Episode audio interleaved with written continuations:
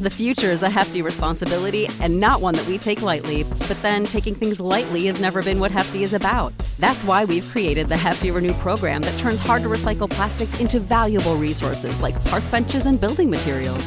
To participate, simply fill up an orange Hefty Renew bag with accepted items, tie it up, and drop it in with your regular recycling. That's it, it's that easy. It's time to rethink recycling with Renew. Particular valued resources may vary by geography. More info available at heftyrenew.com. Sick of being upsold at gyms?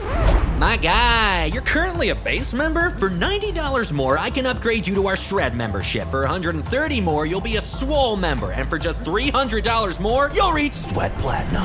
At Planet Fitness, you'll get energy without the upsell. Never pushy, always free fitness training and equipment for every workout. It's fitness that fits your budget. Join Planet Fitness for just $1 down and $10 a month. Cancel anytime. Deal ends Friday, May 10th. See Home Club for details.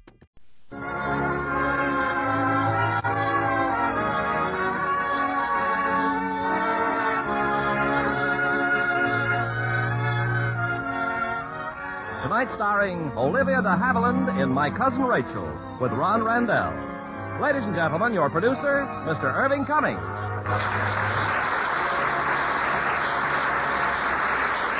Greetings from Hollywood, ladies and gentlemen. Tonight's play has been widely read as a best-selling novel. It's Daphne du Maurier's My Cousin Rachel.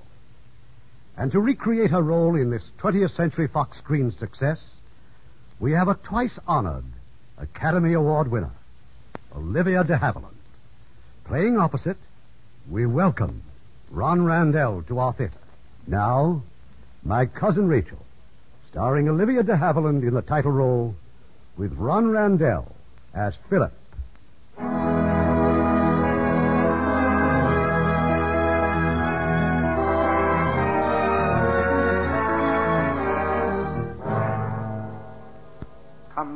Quickly, Philip. She has done for me at last. Rachel, Rachel, my torment. This was all the letter said. The letter from my cousin Ambrose. I left at once, for Ambrose was more than just my cousin. He was father, brother, friend, everything in the world to me. My journey ended in the Villa Sangalletti in Florence, Italy. But I had come too late.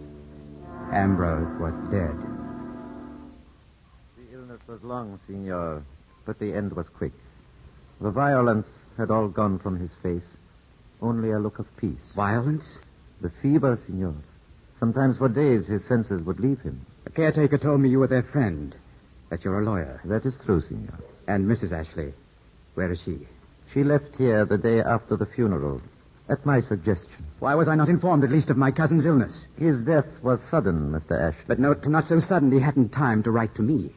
She was afraid he might have written. The doctors warned her that he might. Warned? Your cousin's behavior was quite irresponsible those last few weeks. The tumor had created a considerable pressure on the brain. Tumor? The cause of death, Mr. Ashley. May I ask what proof there is of that? There is the death certificate. A copy has been sent to the trustee of your cousin's will, to Mr. Nicholas Kendall in Cornwall. How do you know that Mr. Kendall's the trustee? It is indicated in the will, sir. You. You've read my cousin's will. But he showed it to me. May I ask how he disposed of the estate? In effect, to you. All of it. He mentions you with the deepest affection. My cousin took me into his home more than 20 years ago, when my parents died. It must be a magnificent estate. Now it is all yours, Signor. Or will be soon, on your 25th birthday. What about her? His widow? Rachel? She is not mentioned in the will. She'll contest it then, of course. No. Rachel approves of it completely. I. I see. About my cousin's illness. Yes. Regardless of doctors, that letter he sent. The letters are not the man of a man simply sick. Ambrose was in danger. Sir, Now read this me- letter. There, you see. She has done for me at last. Rachel, my torment. May I ask if there were other letters? Some, not many. He wrote to me in January of meeting the Countess Sangalletti. He said she was half English and a very distant cousin of ours.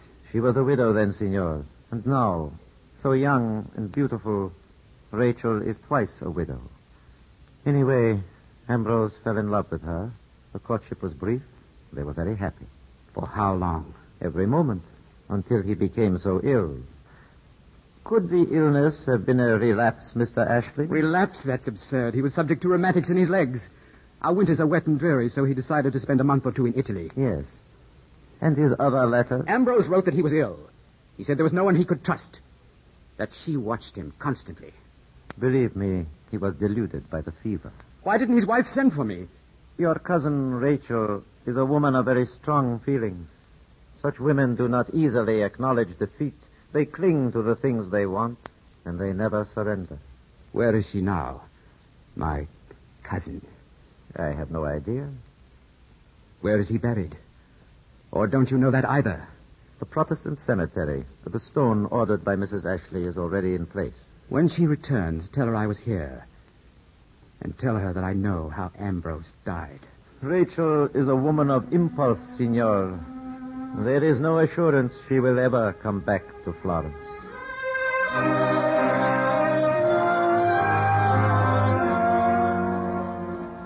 At month's end, I was back in England. The weeks dragged by. But I could not forget Ambrose nor the woman he'd married, in spite of the attentions of my two dearest friends, Nick Kendall and Louise, his daughter. It was Nick who brought me the startling news that Rachel was here. Here in England. She just arrived in Plymouth. She writes to tell me of Ambrose's death. Obviously, Philip, she knows nothing of your journey to Florence. What's she after? A settlement? She asks for nothing, not a shilling. Although, as the widow, she does have certain rights. After driving Ambrose to, to his death? That's a very foolish thing to say, Philip. I wouldn't repeat it if I were you. You still believe that story of the tumor? Ambrose was my friend. I can't sit here and do nothing when his widow arrives. I'll invite her to stay with Louise and me until her plans are more definite. I know you won't want to see her. But I would so- like to see her. Very much. Oh? Tell her that I'm a plain man, living in a rather plain fashion, with no fine manners whatsoever. But if she wishes to see me and her late husband's home, both are at her disposal. You think she'd accept an invitation like that? Send it along. We'll see if she does or not.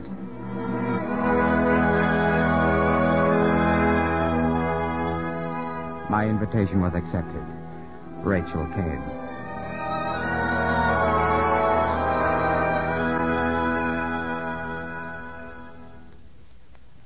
Here, Mr. Philip. Mrs. Ashley is here. Since she was due here at five, and since it is now nearly seven, I should hope she is. You explained I was too busy to be here to greet her. She said she understood, sir. She is now in her room. She's already dined without waiting for me? Oh, no, sir. She had a tray in her room. She was very tired after the journey and asked that you excuse her this evening. But if you wish to see her after dinner, she'd be pleased to receive you. In her room? Yes, sir. That's all, Seecombe. Thank you.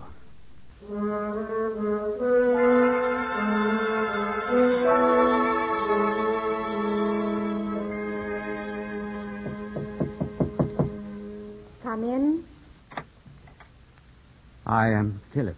Philip. Oh, how good to see you. I. I hope you feel better now. Very much, thank you. I owe you an apology for not coming down to dinner, but I was very tired and dull. I should have been here when you arrived. No, please. Seecombe explained. You must never let me interfere with any of your plans.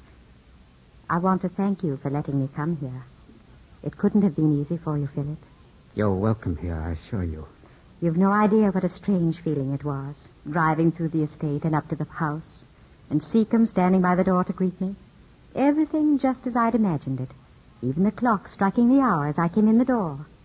Ambrose told me so much about... If you'd like to smoke your pipe, Philip, then please do. My. my pipe? You've been putting it from one pocket to another. Oh, I didn't realize it. You don't mind my smoking? Not at all. When Mrs. Pascoe comes, we don't even smoke in the drawing room. But this is not a drawing room. It's a boudoir.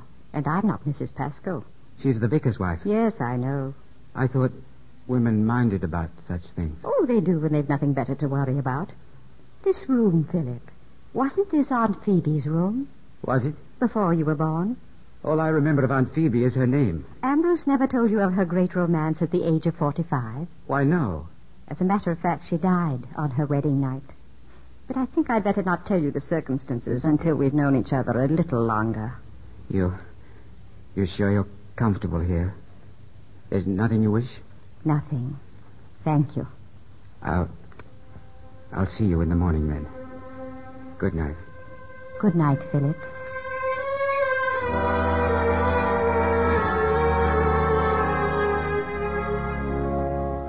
That Sunday after church, it was Rachel who reminded me of a custom that Ambrose was so fond of luncheon with the Kendalls and the Pascoes. And it was Rachel who suggested that she drive back with Nicholas Kendall while I should return with his daughter, Louise. Well, Philip, what did Rachel say? About what? Well, didn't you accuse her? No, Louise. Not yet. You've said nothing at all about the way that Ambrose died. I, I haven't had the right opportunity.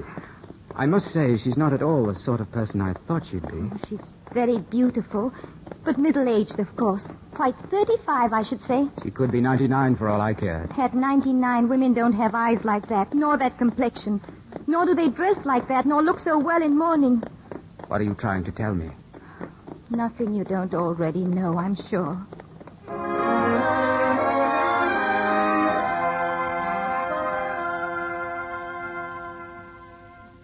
Was very successful, Rachel. I'm glad you thought of it. Your Louise is charming, Philip. She'll make you an excellent wife. Louise is an old friend, but she's not mine. She's practically a child. At your age, I suppose you'd think that. You're teasing me. Not in the least. It's just that I'm very happy here. It's been a wonderful visit, Philip. You're not thinking of leaving? Well, I came only for a few days. You forget I've a new life to make for myself. Rachel, why did Ambrose never make another will? Do you know? What does that matter now? The fact remains I can't afford to be idle. I must look for work of some kind. In London, I suppose. But you'll invite me down again, won't you? I don't know. You don't know. I mean, I don't know if you want to come again or not. I. I haven't been altogether honest with you. Honest with me? I should have told you that Ambrose wrote to me during his illness. Or did you know that? No. He begged me to come to Florence to help him, but I arrived there too late. You've been to Florence? Yes. When? How long ago? I spent one afternoon and night there, the night of August the 15th. I saw Mr. Rinaldi. But why didn't you tell me? Why have you let me stay here without mentioning such a thing? I thought at first that you knew. Rinaldi. What else did he tell you? First, I think you should read these letters from Ambrose. Here. They're the last he wrote to me. Thank you.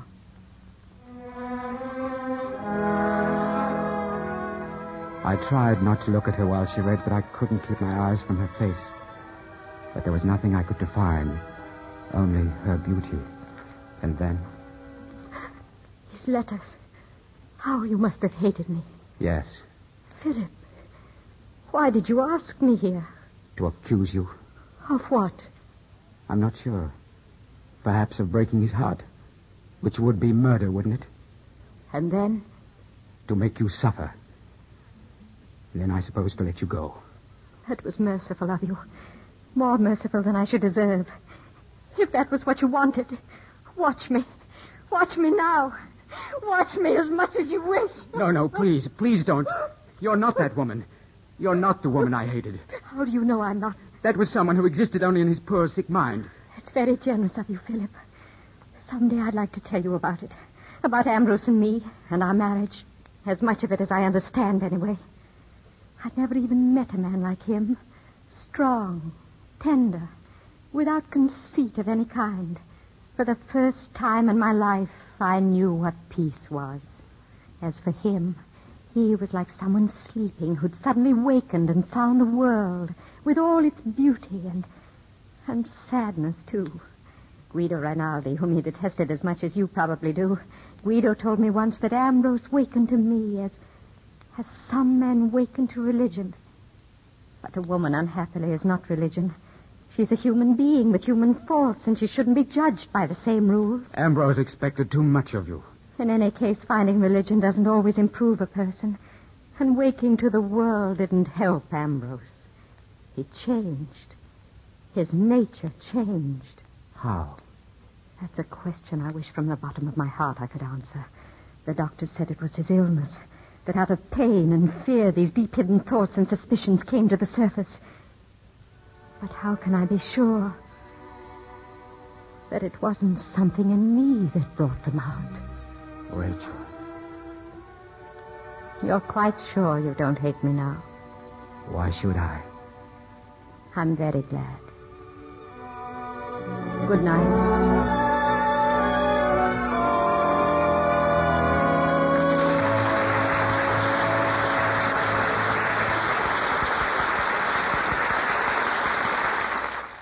Make a friend, and you make an ally. There's a thought for you to keep in mind, as many another American has, like Fiorello LaGuardia, the busy little mayor of New York, who found time to get on the radio and read funnies to the kids. Here was a man who loved children, and through his love saw the United Nations International Children's Emergency Fund come into being. To start such a fund, LaGuardia went to Europe, not as a representative of the UN, but as an American citizen. He traveled from country to country, investigating conditions, speaking to the people, and making friends. In his native land, Italy, he helped hand out food to the needy and won their admiration. On his return to the United States, LaGuardia worked day and night to sell the need for a children's emergency fund. And finally, the General Assembly of the UN adopted his proposal unanimously in a resolution which stated that as many children as possible to the age of 18 would receive help from the fund on the basis of need without discrimination because of race, creed, nationality, or political belief. Workers all over America donated a day's pay to the fund, as did children in all kinds of schools, organizations, and churches. But LaGuardia didn't live to see the full success of the great work he helped to start. His big heart stopped the night before the UN announced aid allocation to over 3,700,000 children and mothers in 12 European countries and China. But others picked up where Fiorello LaGuardia left off. People like him, who knew that by helping others, you help your country. Act two of My Cousin Rachel, starring Olivia de Havilland in the title role, with Ron Randell as Philip.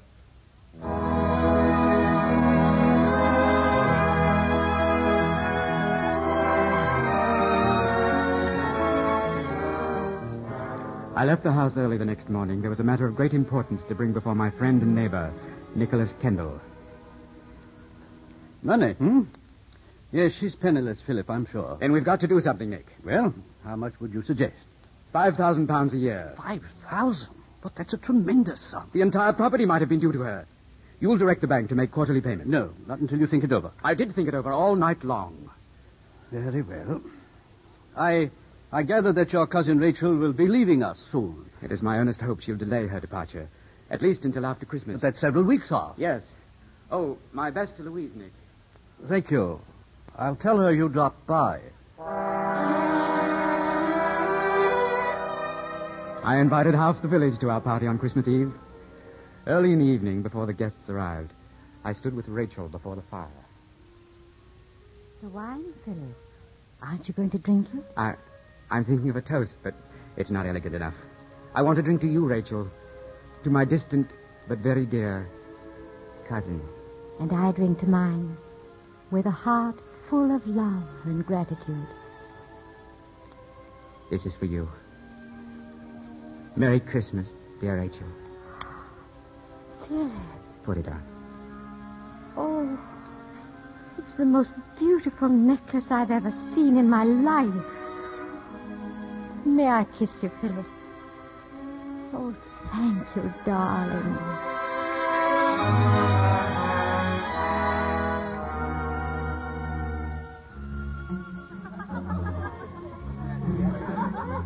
Sorry to pry you away from your guests, Philip, but I must talk to you. You sound very sober, Nick. I am.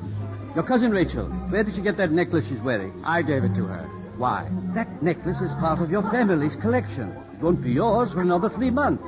Not until your birthday. Very well, then. I've loaned the necklace to her for three months. Listen to me, Philip. I've come to learn a little more about your cousin Rachel.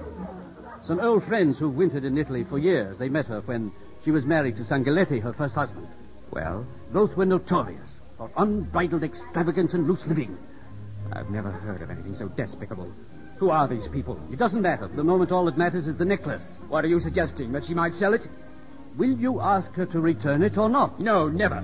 Very well. Then I must do it for you. I forbid you to. Philip, he's right. Rachel. I'm terribly sorry.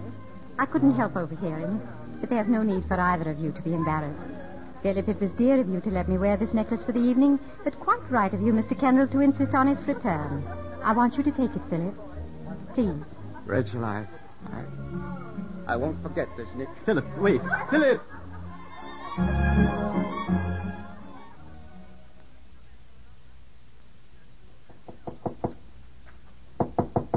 Who is it? It's I, Philip. May I talk with you? Just for a moment. I assumed you'd retired. It's quite late.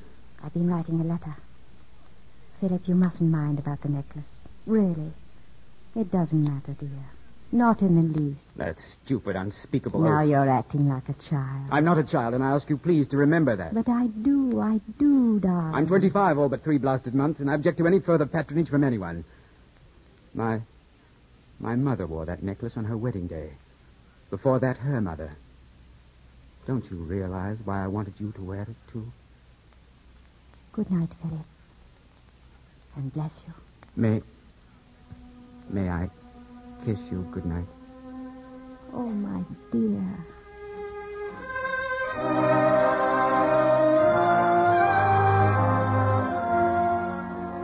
Rachel had mentioned a letter. I saw it on a table in the hall before the groom took it to post. It was addressed to Guido Rinaldi. Some weeks later, a windy, rainy afternoon, I returned from some business in the village. I heard voices, Rachel's and a man's. The man was Rinaldi. Philip. I'm so glad you've returned. You remember Guido, of course. Guido Rinaldi? Yes, we met in Florence. He should be scolded, Philip. A whole week in England without letting me know. I couldn't have been more surprised when he walked in.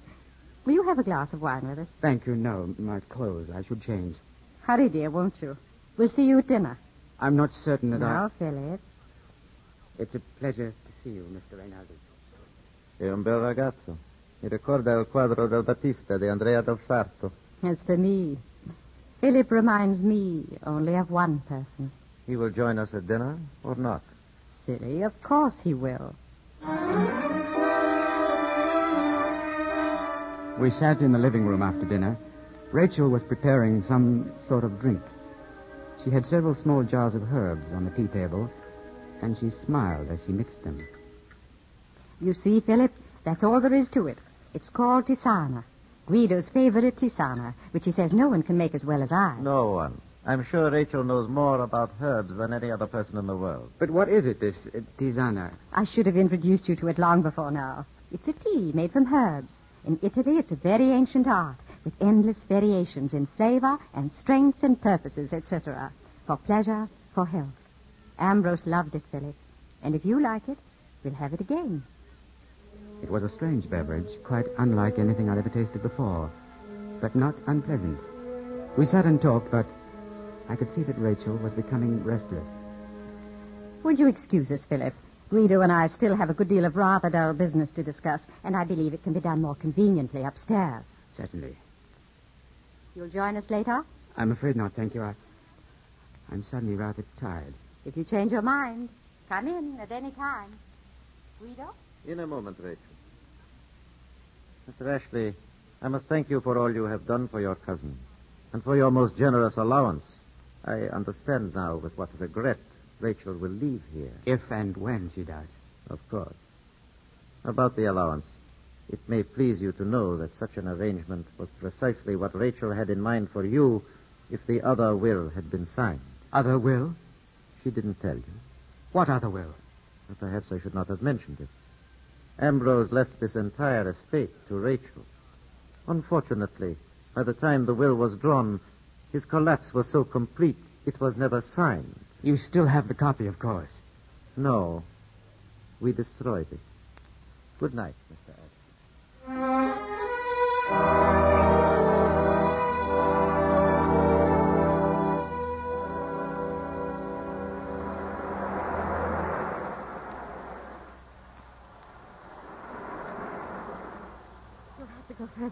Escape me, Philip.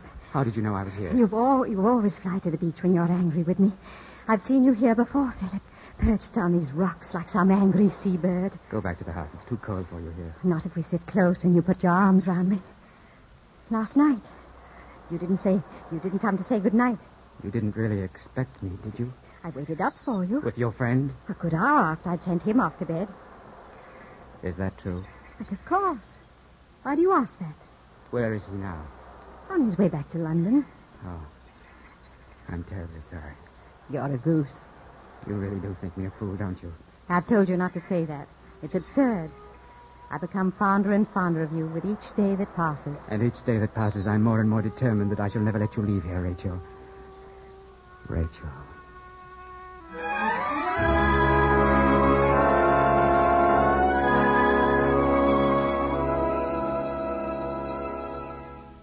Beg you, Philip, I beg you to reconsider.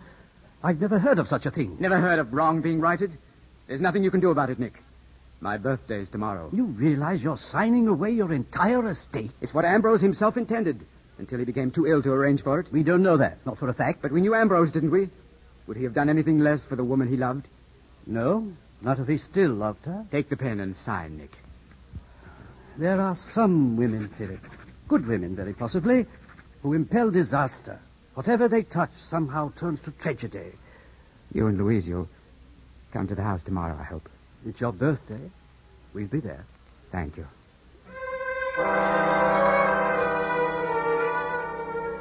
I don't remember ever knowing the delirium of happiness I knew it that night, standing under Rachel's window, calling her name. Philip, what on earth? Did I wake you? Yes, you did. What are you doing there at this hour? Philip, no. You'll fall and hurt yourself. Only a cloud would walk upstairs on such a night. A man in love must scale the walls. You've been drinking. I'm drunk on love, and I'm here, and we're alone. Don't you know what day this is? It's not day.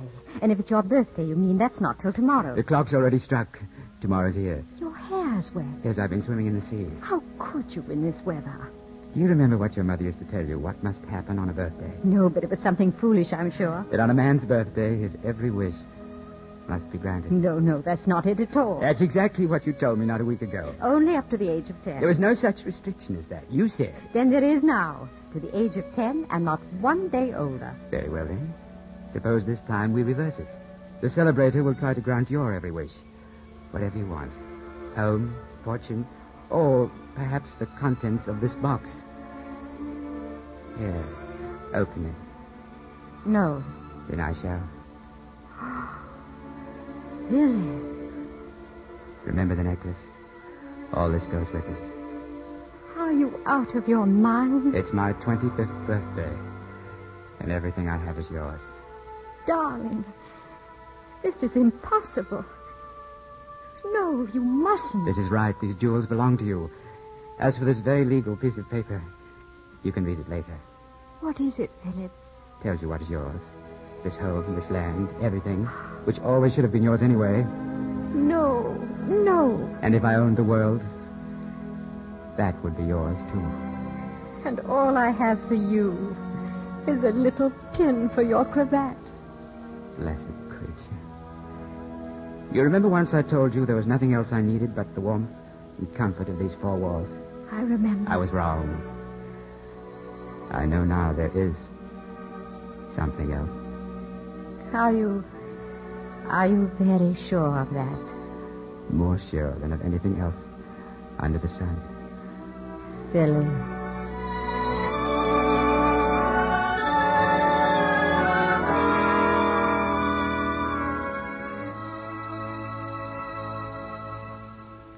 We had company the next night at dinner. Nick Kendall and Louise. So, let me raise my glass to Philip and say that for all his willfulness, for all that he provokes me at times, my regard for him only increases with the years. To you, my boy, to your long life and happiness. To you, Philip. To you. Thank you, Nick, my dear Louise. My dearest Rachel. And now I, too, have a toast. To Rachel, who is to be my wife. Have you lost your senses, Philip? I. I'm sorry if I was premature, but it's my birthday. These are my oldest friends. Mr. Kendall, Louise, I hope you can forgive this schoolboy folly and forget it if you can. The day and the wine seem to have gone to Philip's head. He'll apologize when he's himself again. Shall we go into the drawing room? Philip? Let him sit for a moment. I'm sure he'll join us presently. Later, after Nick and Louise had gone, I stood in the darkness on a landing of the staircase. Rachel was approaching, a candle in her hand. You frightened me. I thought you'd gone to bed. Not before I've begged your forgiveness. Then you may go now, before you think of some other mischief to do. They won't betray us, believe me. Betray us? Oh, what a humiliating thing to say. You're still angry. And ashamed. You were neither angry nor ashamed last night when you promised to marry me. Promised to marry you? But you couldn't possibly have misunderstood me. What else could I have been asking that meant all the world to me? Whatever you may have thought, I gave no such promise nor anything like it. Then, then let me ask you now in the plainest of language. Will you marry me? No, Philip. And you may take that as final and forever. Now may I go to my room? But you loved me. I know you did. It couldn't have been pretense. That was last night. And you'd given me the jewels. Philip, you're hurting me. No. No. Let me go. Go. Go to your room. But never leave me, you understand? Never leave me.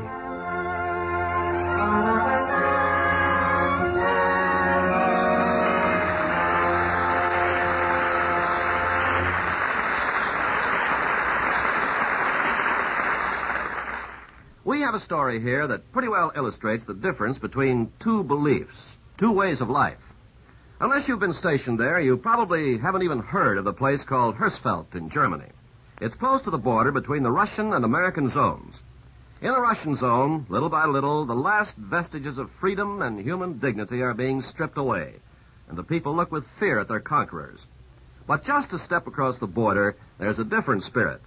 The men of our constabulary squadron there set out to do a big job, one that you won't find listed in Army manuals. On their own initiative, on their own time, they built up a community instead of reducing it to nothing. In two years, this little group of men raised more than $40,000 to be used for assorted good works to help the aged and the homeless and the unemployed. The biggest single accomplishment was an $11,000 donation toward construction of a new orphanage. And the work still goes on, giving new hope for the future. Yes, such acts by you and your friends today are shaping our world of tomorrow. We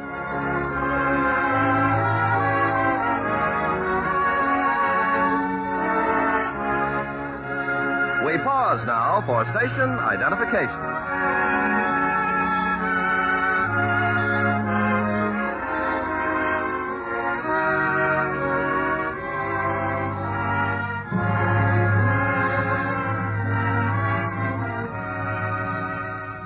The curtain rises on Act Three of My Cousin Rachel, starring Olivia de Havilland in the title role, with Ron Randell as Philip.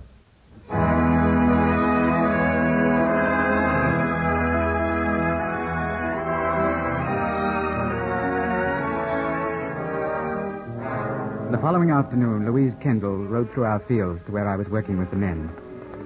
She reined her horse and called to me. I've come to talk to you, Philip, about last night. It was my own fault. I misunderstood Rachel. I've never misunderstood her. Nor ever liked her. Not since the day she arrived. Oh, Philip, do you really love her so much? Twice I've asked her to marry me. When the time is right, I'll ask her again. She'll never marry you. Perhaps not. That document you gave her, the deed to this estate, she brought it to my father this morning. Yes, I know. Why? Well, some of it wasn't altogether clear to her. Yes, and one point in particular. The conditions of remarriage. It simply says that if Rachel marries while I'm alive, the estate reverts to me. But if she marries me, the condition has no meaning at all. No, but remember this. A wife cannot take her husband's money into another country, such as Italy. Nor can she herself wander away whenever the impulse seizes her. Oh, Philip, how can you be so blind? Because I love her. Because she's everything I think and feel and want, and there's no room in me for anything else, nor ever will be again. Now, do you understand? Yes, Philip. All too clearly.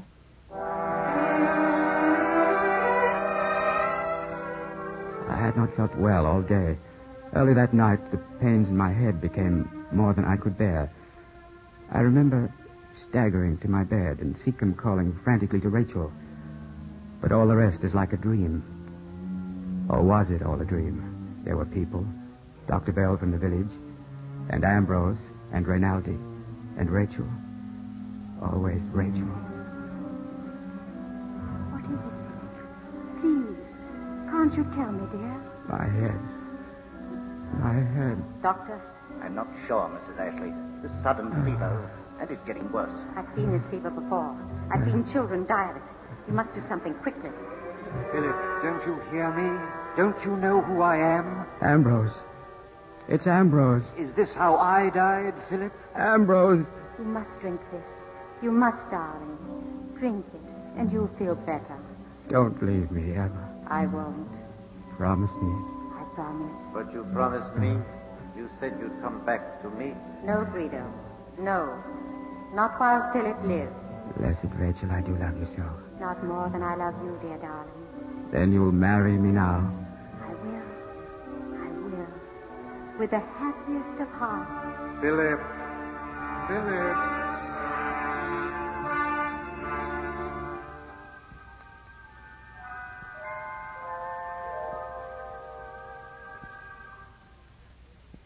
Rachel, At long last. Oh, my poor Philip. I, I feel strange. I shouldn't wonder. You've been very ill for a long time. How long? More than three weeks. It's not possible. What, what happened to me? On the continent, we call it meningite. But none of the doctors here ever seem to have heard of it. Then how did they? We worked it out together. I told them what I'd seen done in Italy, such as puncturing the spine to take out the fluid and letting into your blood a serum I made of herbs. You don't remember that? Rachel, I feel so sorry for you. For me. For having such a poor, weak stick of a husband on your hands. Husband? Please, dear. No more talking now. Later, perhaps. Later.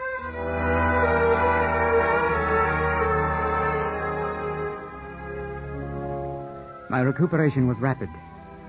By week's end, I was able to leave the house and walk about the grounds. And I'm that glad to see you, to see you out again, looking so wonderful strong. sir. Thank you, Seecombe. Now, oh, now, what's this? What's happened to that tree? The gardeners are moving it, sir. They're afraid the cattle might eat of it. Laburnum, Mr. Philip. Uh, its seeds are poisonous. Laburnum. Yes. Did you know they grow in Italy, too? I saw several in Mrs. Ashley's villa in Florence. Tell me, have you seen her yet this morning? I've been waiting for her, sir. She said she wanted to talk about repairing the sunken garden. It'll be more of a job than we thought, sir. Oh? It is the bridge, the bridge over the chasm. The underpinnings have rotted away. They'll have to be replaced. But why hasn't it been done? They'll bring the timbers up from the village on Monday, sir. Meanwhile, you'd best warn everyone to keep clear of it. It is a long drop down there to those rocks. I'll warn them, of course. Does Mrs. Ashley know? Uh, I cannot say for certain if she does or not, sir. Get about your work, Seecombe.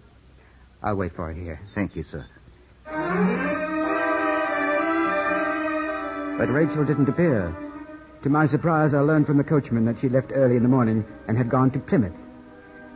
That evening, when she returned. I'm terribly sorry, dear. I went into Bodmin to do some shopping. I should have told you. Bodmin? You mean Plymouth, don't you? No, dear. I tried Plymouth last week, but I couldn't find what I wanted. Now, what about the headaches? None today. Not the least sign of one. Oh, I'm so glad. Rachel, I heard some gossip that I don't quite like. What are they saying now, Philip? That you're going back to Italy. Of course, but not until you're completely well. But I I may not be able to go with you. I don't know that you should, dear.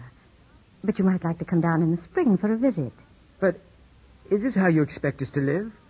Long separations and, and visits? Philip, please. Most of my friends are in Italy, and a certain life that I'm more accustomed to, actually, than the life here. I'm sure you must understand that I can't help but miss it. You're tired, aren't you? Yes, I can't imagine where my strength goes. I think I'm quite well again, and then I find it's all I can do to stand on my feet. We'll have tea. Better yet, I'll make tisana, exactly the way you like it. Could could we have it upstairs in your room? If you... if you wish, Philip.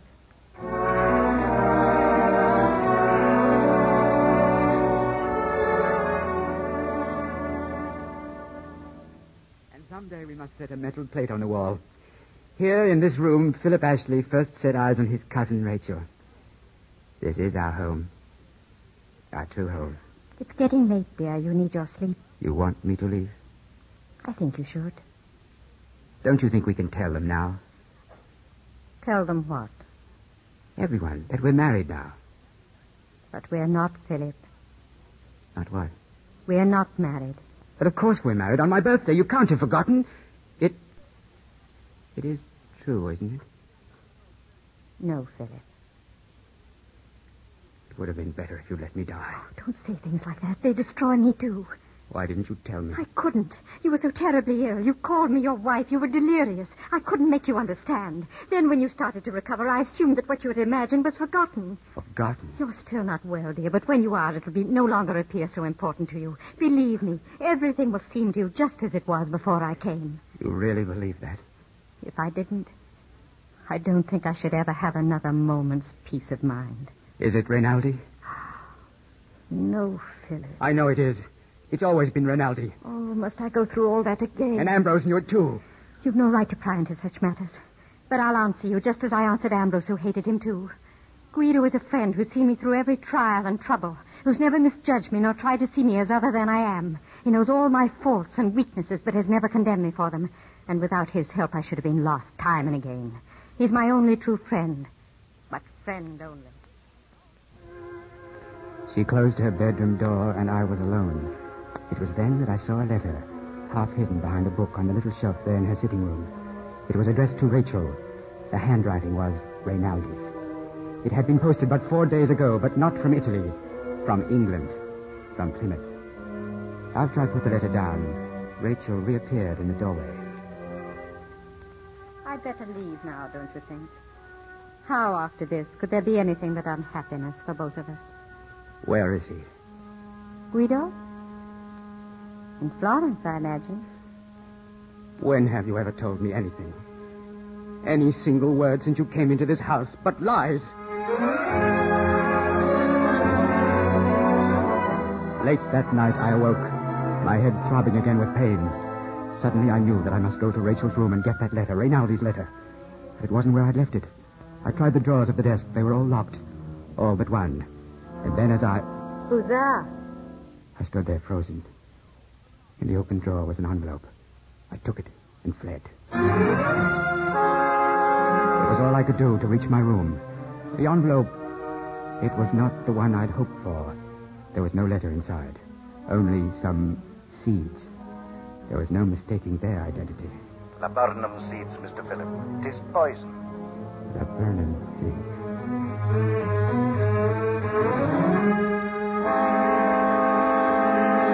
Rachel did not leave her room until the afternoon of the following day.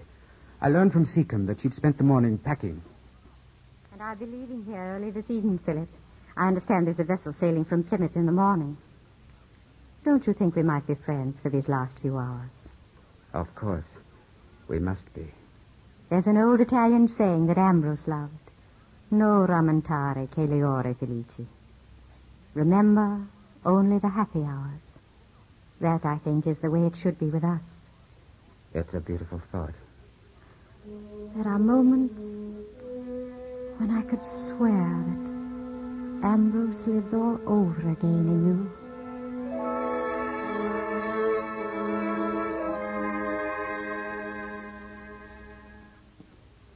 You sent for me, Philip. Well, I'm here. Louise, I'm most grateful. I wasn't sure you'd come. I've treated you so badly, Louise. There's something wrong, isn't there? Tell me. You read Italian, don't you? Not very well, I'm afraid. Rachel has a letter. It's somewhere in her room, and I've got to find it. It's from Rinaldi. Why must you read it? Because I'm convinced now that Ambrose was right. She not only murdered him, but she's done her best to kill me, too. You can't be serious. You told me as much yourself many weeks ago. And with that letter, I'm certain I can prove it. Surely not murder. How else can she marry Rinaldi and still have possession of this estate? That was the very point she went to your father about. To make sure. But how can you? Come you on, think... you two. Time enough for that when I'm gone. This is my last Sunday here, and I want it to be as happy as my first. Thank you, Mrs. Ashley. We'll be right in. So I leave with only the fondest of memories, Louise. I shall miss you and your father more than I can say. Thank you, Mrs. Ashley. And now I want you to watch me. I'm making my special tisana for Philip. You've never tasted it, have you? No, but my father recommends it most highly. Well, if you like it, I'll leave some of my herbs for you, too. It's much like brewing tea, isn't it? And almost as simple. In Florence, I used to brew my tisana, and then Ambrose and I would go out into the courtyard and sit, often until after midnight, with the fountain playing, and it was very pleasant and peaceful. Your cup, Louise. Thank you. I wonder, Philip, if we couldn't make just such a pleasant place in the sunken garden where we might sit in the afternoons. I've been meaning to speak with the gardeners about it. Yes, Seecombe's mentioned it. If we could find another little statue, like the one in the courtyard. Well, Philip? Here. Your Tisana. No. No, thank you. Now, Philip, really. You can't refuse this last cup. You drink it for me, Rachel. No. It's a pity to waste it, but mine's already poured and flavored to my taste. You're in a very bad humor today, aren't you, Philip? I'd like to think it's because I'm leaving. In any case, there's one thing you'll do for me, isn't there? What do you want me to do, Rachel? Your Tisana. If you won't drink it now, drink it before you go to bed, won't you? If you insist. I do. It's helped you before, and it'll help you again. Now, who'll walk with me to the sunken garden? I've just thought of a little statue I can get in Florence, and I want to make sure in my mind how it'd look from the other side. If you don't mind, Louise must leave in a few minutes. I promised to show her an old map of the estate that someone left with Seecombe yesterday. Of course. You should. I'll go alone, then. I'm frightened, Philip. Rinaldi's in England, Louise. In Plymouth. But he told my father he was going back to Italy. She's been seeing him there for weeks. She's been lying about that just as she's been lying about everything else. What about the letter? Come along. We'll go up to her room. What if she's destroyed it? We'll find that out soon. Here's an odd one. Look. A receipt from the bank. She sent them back the jewelry collection. Sent it back? But it's worth a fortune. Yes, how clever of Rachel. That letter. That letter. Philip, Philip, look. Here, under the writing pad on the desk. This is it. There, you see the Plymouth postmark. Hurry, open it up. Well, it, it's in English. What does it say? Rachel, love. My ship sails Monday midnight. If I don't see you before then. I leave defeated, but with no reproaches. I shall continue to serve you with love and friendship as long as I shall live. As for that boy, if he is so much in your heart that you cannot bear to leave him, by all means, bring him back to Florence with you and. and we'll nurse him back to health, Guido. But that doesn't sound as if they mean to. What are you doing at the window? The sunken garden. Out there, look, the bridge. She's walking towards the bridge. Philip! The bridge. Oh, God, forgive me. She'll cross the bridge. But what is it? The bell rope at the foot of the stairs, the alarm bell. Yes. Go down and pull it. Ring it hard. I'm going after her.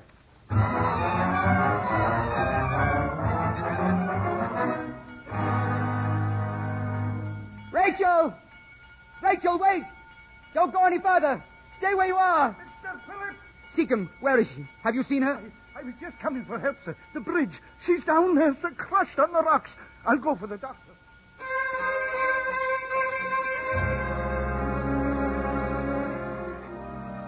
I'm here, Rachel. Darling. Oh, please. Please. Why, Philip? Why did you do it? Rachel. Rachel.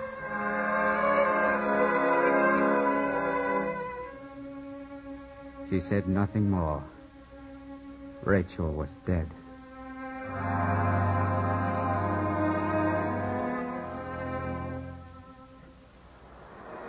It is night now, and I stand on the rocks that overlook the sea. Blessed Rachel. Only you can know now this burden that I must carry to the end of my days. This question that I must ask myself again and again every day of my life. Never to be answered now until we meet at last in purgatory. Were you innocent? Or were you guilty? Rachel, my torment, my blessed, blessed torment.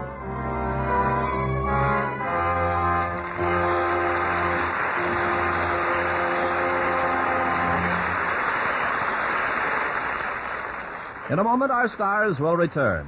You know, I read a story some time ago that made me realize that there can be heroes of peace as well as heroes of war.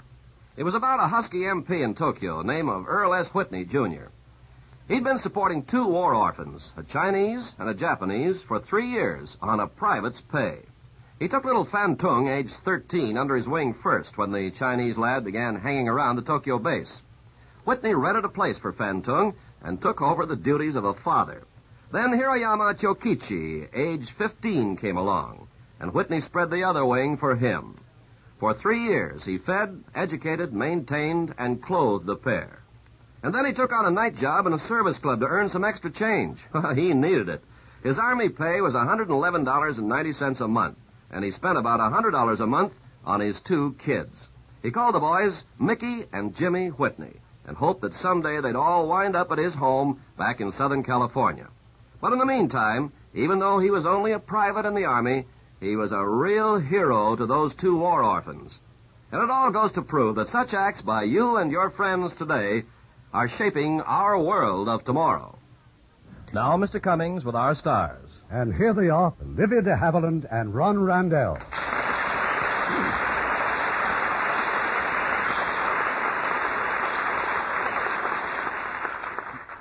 Now tell me, do you think Rachel really was trying to poison Philip? I refuse to answer on the grounds it may incriminate me. I wonder what Daphne du Maurier would answer. well, I don't know, Ron, but I love the book. She's one of the favorite English authors of so many people. I have a favorite, too. C.S. Forester. I'd like to recommend his Sailor of the King, which 20th Century Fox has just made into an exciting motion picture. I understand you have an exciting picture for the next Monday show. We think it'll keep you right on the edge of your chair because it's the story of an almost perfect crime, an extraordinary plot which required perfect timing. It's 20th Century Fox's absorbing drama of The Steel Trap. And as our stars from the original cast will be Joseph Cotten and Teresa Wright. That will be a wonderful show, Irving.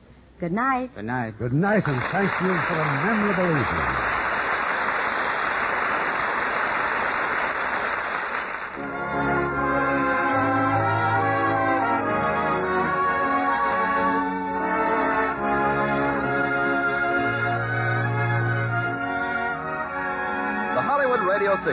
Produced by Mr. Irving Cummings. Our orchestra is under the direction of Rudy Schrager. This is Ken Carpenter inviting you to join us next week at this same time for another presentation of the Hollywood Radio Theater. Hollywood Radio Theater is a presentation of the United States Armed Forces Radio and Television Service.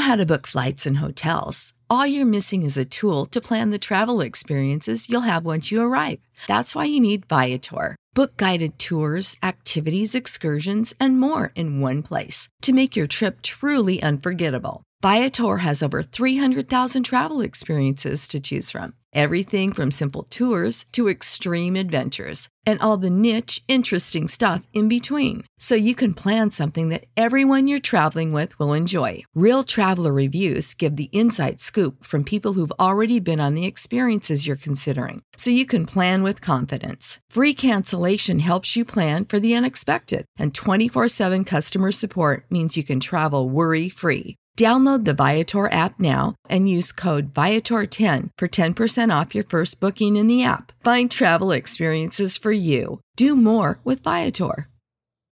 When you need mealtime inspiration, it's worth shopping Kroger, where you'll find over 30,000 mouthwatering choices that excite your inner foodie. And no matter what tasty choice you make, you'll enjoy our everyday low prices, plus extra ways to save, like digital coupons worth over $600 each week. You can also save up to $1 off per gallon at the pump with fuel points. More savings and more inspiring flavors make shopping Kroger worth it every time. Kroger, fresh for everyone. Fuel restrictions apply.